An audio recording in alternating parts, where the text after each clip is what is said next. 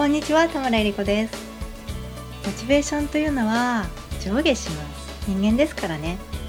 他の人がキラキラしていて妬ましく思えることもあります。今回はそんな話です。TOEIC 研究室聞くメルマガをお届けします。読む方のメルマガは URL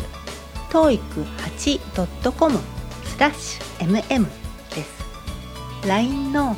TOEIC 研究室カフェチャットボットは LINE でアットマーク TOEIC8 で検索してみてください。メルマガを読んだり聞いたりチャットボットで遊んだりしてなんとなくやる気になってきたなと思ったらすかさず行動に移していただければ幸いです。今回のテーマは他の人が妬ましく思える時です。英語の勉強はやはり時間がかかります。続ける中でやる気がある時もない時もあります。当たり前ですよね。ロボットではないですからね。そんな時他の人がうまくいってる様子を見てあ自分とは違うんだなんて仕込んでしまうこともあるかもしれません。これ誰にでも誰にでもって全員を知ってるわけではないので断言はできませんがもうかなりの人は実は経験されてると思います。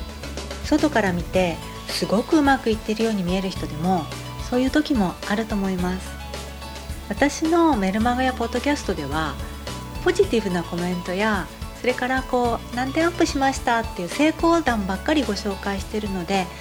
そういうポジティブなご報告やコメントを読んだり聞いたりしてそれと自分を比べてあ私はダメだなんて思ってしまうかもしれませんがあのそうではないですね。誰かを妬ましく思ったりこう嫉妬したりっていう感情自体は別に悪いことはありません。なんか嫉妬してねそれでこう誰かを邪魔してやれってこう行動に移すとそれはまずいけれども思ってる自体は別に悪くなくて嫉妬しているってことはそこにこうエネルギーがあるってことです。他の人を妬ましく思うということは実はあなたも同じことができるということです。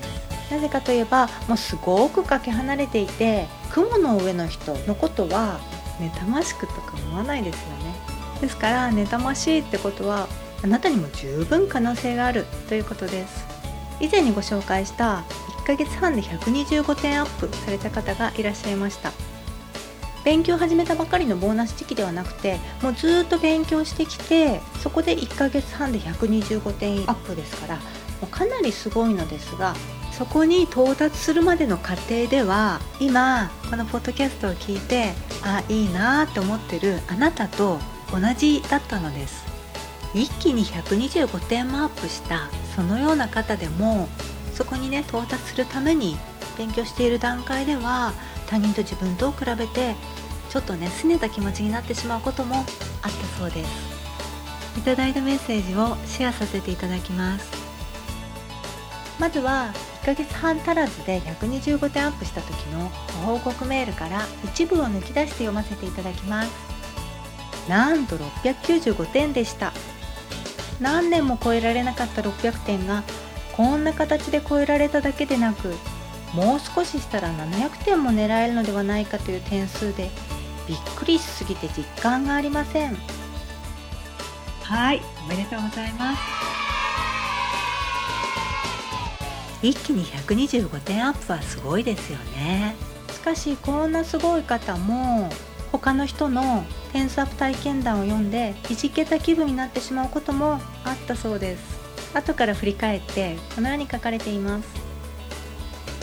いつも他の方の報告メールを見てはきっともともと英語は得意じゃないとそんなには上がらないんだろうなぁと少しいじけた気分で見ていたのでなんだか信じられない気持ちです。はい。率直なメールをありがとうございます。そしてやはりこの方のすごいのはいじけた気分になっても弱音をこぼしつつも勉強を続けてきたことですね。でその結果ポーンといきなりのスコアアップ素晴らしいスコアアップという結果につながったわけです。他の人がキラキラして見えて落ち込みそうな時妬ましく思える時そういう時はまず1つ目の方法は自分だけを見ることです。もう他人のことは気にせず昨日の自分と比べて少しでも進めていたら OK 淡々と続けてください。あるいは逆に妬ましいというその感情をねエネルギーにして使ってください。感情が動いた時はその感情のエネルギーを使ってサクサク行動するチャンスでもあります。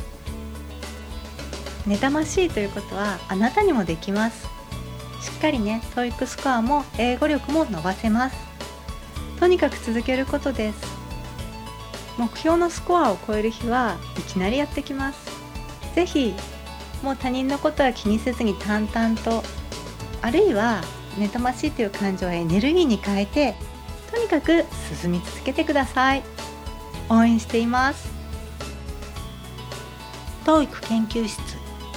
聞くメルマガをお届けしました。読む方のメルマガは URL toeic8.com スラッシュ mm です。LINE の TOEIC 研究室カフェチャットボットは LINE でアットマーク TOEIC8 で検索してみてください。メルマガを読んだり聞いたりチャットボットで遊んだりしてなんとなくやる気になってきたなと思ったら